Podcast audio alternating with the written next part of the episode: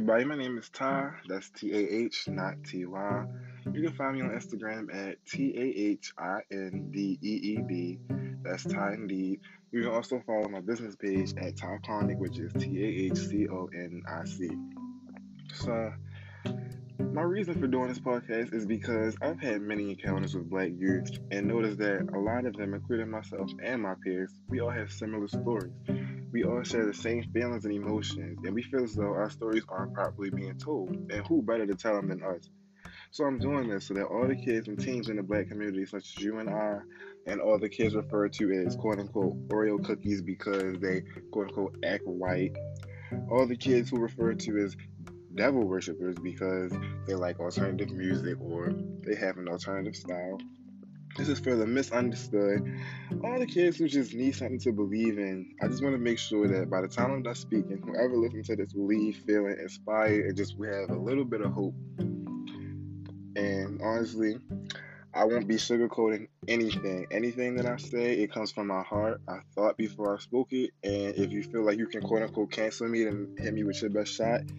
So today, in our first episode, we're going to be talking about generational curses. So some of you may know what that is. Some of you know what it is, but don't know that you know what it is. So the definition of a generational curse is something that involves negative patterns from your family history that repeatedly shows up in your own life. So some quick examples are destructive behaviors, such as you can have a self-destructive behavior, you could push people away. It could be using unhealthy coping skills. Some people use sex to cope, some people use drugs to cope. Um, another example are unhealthy mindsets, which is mindsets in general. So a mindset could go as far as a certain way of thinking, a way of carrying yourself, a way of treating other people, and mental health, and the one form of a generational curse, which I'm really going to speak a lot about, is projection. Projection is the unconscious transfer of one's own desires or emotions to another person. So, in my family, I can admit there are generational curses. I'm not going to go in deep with it and in detail, but from a young age, I noticed that generational curses were definitely present, and from talking to some of my peers and just different youths in the black community that I've come in contact with, I've noticed that a lot of us have those in our family. Me, from my experience, I can say that mental health is a form of one. Anxiety is a big one.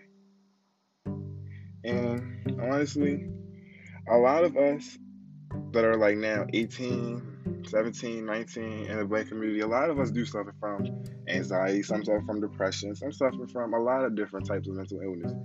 And honestly, a lot of us do have that from our own personal trauma and our own personal problems, and then a lot of it is hereditary from not only the generational curse, but from, you know, family members. And throughout our childhood, I'm pretty sure a lot of you, including me, have just were labeled. Like, whenever you felt upset, you were labeled as, oh, you're just being dramatic, or oh, it's just a phase, or oh, you're just a kid, or you don't have anything to really worry about. Like, just things like that. Like, whenever we would feel an emotion that adults didn't deem reasonable for whatever reason, you know, it would just get us pushed to the side or closed off or a label thrown on us, honestly. So it's like, and a lot of us blamed our parents, because it's like, you know, if they would have just taken the time to really just say, wow, you know, maybe my child is hurting, maybe this person is hurting, maybe this person needs like deeper attention, maybe something deeper behind why this person does what they do, what they do. Who knows, like, where we could have been. Like, all it takes in life, honestly, is just that one person to just be like, you know what, I care, and I'm going to look out for you and do what's best. But you see, we were kids at the time. We didn't know. We were, we were just born. And it's like our parents tend to hold things over our head. It's like, oh, okay, well, you don't have anything to be sad about because you don't pay bills. You don't do this.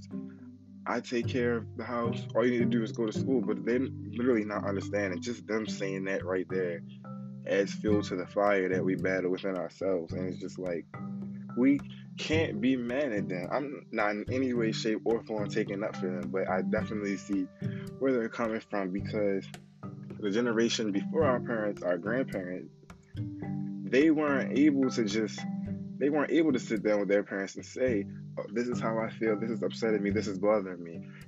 When our parents were kids, they were able to, they didn't have the resources that we have to get the help that we need. So it's like, we can't be mad at them for not helping us, because they don't know how to help. They don't know how to help us because no one helped them. And that's one of the biggest things about generational curses, is that Black people tend to just cover up trauma consistently throughout generation after generation, like such as what happens in our house stays in our house.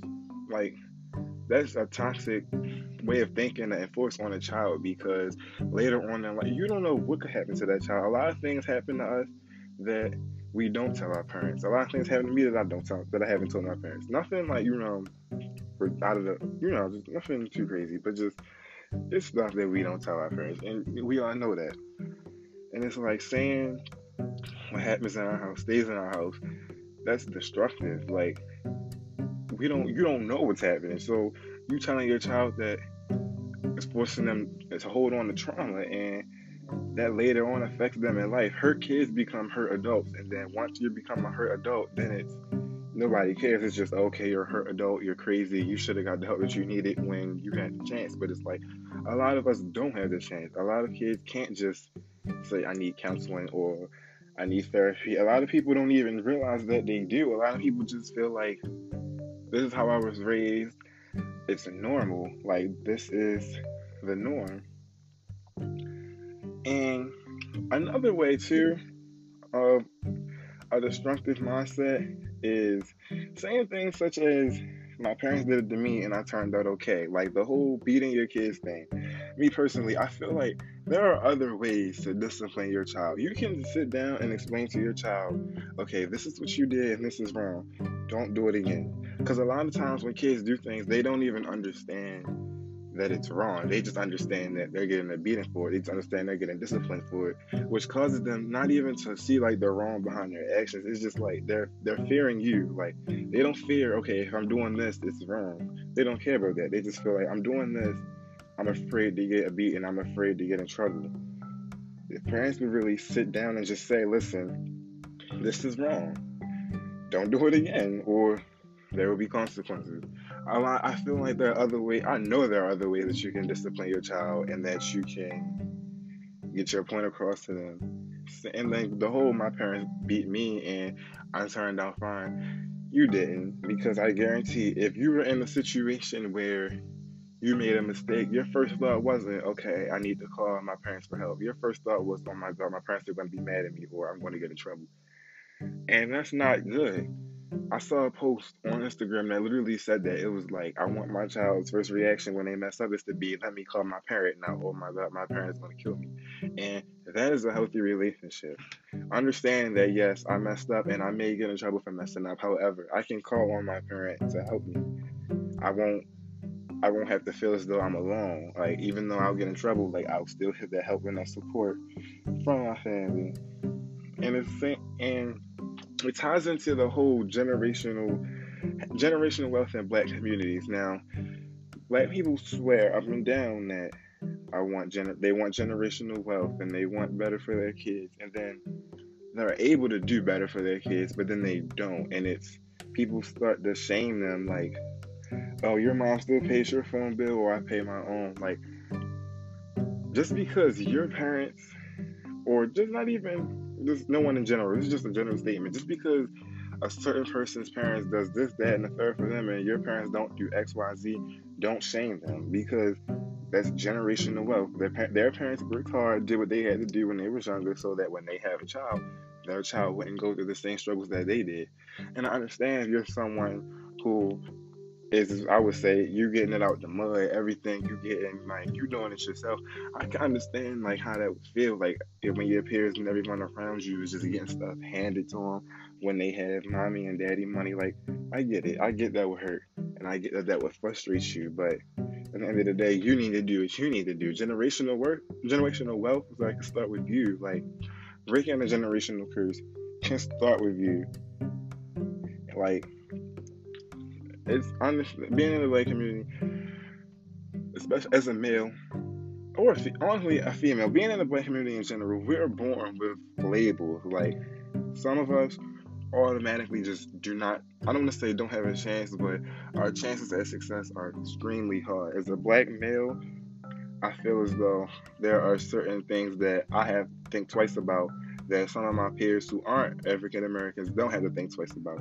I noticed that there's some things that I had to work, I had to work a little bit harder to get. Some of my peers, black or white, just getting handed to them, and it's just like, at the end of the day, their parents and their family did what they had to do to make sure that their child, who I'm seeing, doesn't have to work as hard as they did. And me personally, when the time comes for me to have a child, I want my child to be able to have everything they want in me. I would want, I want better for my child. I know that I want better for my child, and so that means generational worth has to start with me. To backtrack to destructive mindsets really quick, I just want to say another form of a destructive mindset could be saying things like, that's still your mother, or that's still your father, or that's still your uncle, that's still your aunt, that's still this person, that's still this person. Family, at the end of the day, none of us asked to be born. Literally, none of us asked to be born. Family is supposed to be there for you, supposed to love you, supposed to support you, supposed to treat you right, make you feel comfortable, make you feel loved, and make you feel special. That's just that. We didn't ask to be here, but we're here. Your job is to do right by us, treat us right, make us feel loved, honestly. And if someone is making you feel anything less than love, making you feel uncomfortable, making you feel hurt, just not making you feel the way that you feel a family member should make you feel, you do not have to do deal with them. Saying that's still your relative, to me, feels as though you're you're basically sweeping my problems under the rug. Basically, you're saying, yeah, that's wrong, but it doesn't matter because that's still your relative. When you say that to me, it just shows me, it makes me feel as though you're invalidating my feelings. I'm telling you how this person did X, Y, and Z and hurt me and made me upset, and you're telling me, okay, but that's still your relative.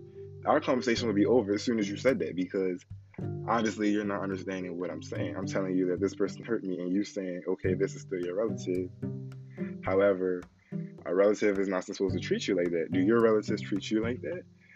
And the whole, some things you just gotta accept, or that's just, that's a part of life, that mindset is also destructive, and I feel as though it's toxic, because it's like, you're teaching us to just accept things and be okay with things that we're not okay with, like things that you wouldn't even be okay with if it happened to you. And I understand that in life, sometimes you do have to bite the bullet. Sometimes you do have to fake it till you make it. But when it's to the point where fake it till you make it, or biting a bullet is hurting you mentally to the point where it could even hurt you physically, then I feel like, no, you don't have to accept it. If you feel as though it's worth it, and you feel as though it's worth the fight, then go for it. Don't accept it. Do whatever you need to do to better the situation for yourself. Uh, one of my my favorite quote, or one of my favorite quotes, is from Malcolm X, and he says, "If you stand for something or fall for anything," meaning you have to stand for something. You have to know in your heart that this is what you want, this is what's right for you, this is how you feel, this is, you feel strongly behind this, that, and the third. If you don't, you'll just easily accept things that you're not okay with consistently, and then you'll just find yourself not even happy, and then you're wondering, why am I not happy? Why do I feel as though there's a void? Why don't I feel like, why am I not as happy as my peers? Why do I feel like something's missing? And you know, you might try to do different things to fill the void. Some people might shop, some people might smoke or drink or do any other type of substances. Some people might use sex to cope. Some people might write. Some people might listen to music. But it's like, no matter how much you do that, you'll still just feel empty. You'll still just feel hurt. And it's because you have to stop accepting things that you're not okay with. You have to be unafraid to shake the tables. You have to be able to sit. You have to be able to sit and just think, you know what? This is not right for me. I don't like this. What I want to do is this, that, and the third, and I'm going to do it. You're going to have to listen, you weren't put on this earth for people to like you. A lot of people, when you stop accepting things that you're not okay with, a lot of people in your life, you lose them. A lot of people in your life, y'all start to just, you know, not even be close anymore. They start, like, when you start putting yourself first, it is hard. It's extremely hard because people start to see you developing into your own person, into your own mindset, and see, okay, this person can't be manipulated. And when they see that you can't be manipulated, instead of, you know, respecting you for having your own thoughts and opinions, they they label you as problematic or a problem child or disrespectful, which is their favorite thing to say. They just give you all these negative labels, and when in reality, it's not. There's nothing wrong with you. You're just become, becoming your own person, which is fine. And it's on, and because our parents, when they were our age, when they were children, when they were younger, they weren't able to do that. It was just whatever your whatever their parents said. It was just their way or the highway, and they, unfortunately, were just forced to accept things that they weren't okay with. And then a lot of parents, they have children because they feel as though, okay, I want to have a child so I can be a better parent than my parent. That's deeper than just, oh, I'm not going to beat my kids, or I'm going to buy my kids everything they want. A lot of times, parents, like I said earlier, projection, a lot of times they project a lot of things onto us because a lot of parents don't know how to be parents, which is fine. It's understandable. However, that doesn't mean that us getting the short end of the stick. No, it doesn't mean that's right, but you know, it, at the end of the day, it is just something to think about. It's not an excuse for them, because if you're ready to lay down and make a child, you should be ready to take the steps that you need to take in order to ensure that they have a good life, in order to ensure that there are no generational curses, to make sure that they stop with you, so that your family, so that your family can just be good. Y'all can be happy. Y'all can be close. Your child can come to you about things. Like, for an example, there, for an example, say a random person, no one in particular, has a child, and uh, they have a daughter, and they constantly slut shame their daughter. Not even like direct slut shaming, just, but it's just like saying things like, oh, you can't wear that because of boys, you can't do this because of boys, you can't do that because of boys. That's a destructive mindset. You're telling your daughter that she can't, like, show the body that she was born with because of what a male might do to her. I mean, I get that, you know, okay, the time that we live in is definitely a crazy time, and it's definitely a lot that goes on. I get it. However, what really should be taught is that no means no. Ask for consent. Like, you ask, the person says no, okay, that's it. And so says, say one day your daughter, she fluffs the field. She doesn't, but the daughter doesn't see it as, okay, the parent is just looking out for me, the parent's doing it the best. The, the child sees it as slut shaming, which in a way it kind of is. And the child goes out here with her boyfriend, meets a guy, meet a guy, he becomes her boyfriend, and they hang out, and then he starts to, like, assault her. But she gets away, you know, in time, and she comes home. She's not going to feel comfortable talking to her parents because they slut shame her. Their parents don't make her feel welcome. And honestly, that can lead, that goes back to the destructive mindset by saying things like, what happens in our house stays in our house. She would keep that a secret, and who knows how that could affect her, like, later on in life. That could affect her future relationships, whether it's sexual, whether it's friendships, whether it's anything. Like, that could affect her in more ways than anyone will understand. I feel like parents really need to understand that they set the tone in a way for how we live our lives. Like, if we come to, if we come to you and we say, hey, I feel like X, Y, Z, and they just straight invalidate our feelings, okay, that's going to make us feel like, well, I might as well keep it to myself because my feelings get invalidated every time I try to speak. And then when kids do unfortunate things such as, you know, commit suicide or just cope with the wrong things and end up on the unfortunate side of it, then it's, oh, well, they should have talked to someone. They should have spoken out. They should have spoken up. When in reality, they tried. They've been trying, and they were just ignored, or they felt like their feelings were invalid. Basically, to sum everything up, I'll just say this. Do not accept things that you are not okay with. It may be hard. It may cause a lot of problems for you. I know firsthand that it will cause a lot of problems for you. But at the end of the day, like I said, you were not put on this earth to be liked. Some of you may believe in God, some of you don't. God put everyone here for a purpose. And even if you don't believe in God, you still are here for a purpose. One encounter that you have with someone could literally mean the world to them, which is what, another reason why I felt like doing this, because I felt, I know there are people out there that go through similar things that I do. I know it's people out there in the Black community that need a voice. I know that, I just know that someone somewhere needs to hear this. So remember, do not settle for anything that you don't want to settle for. Don't accept anything that you would not be okay.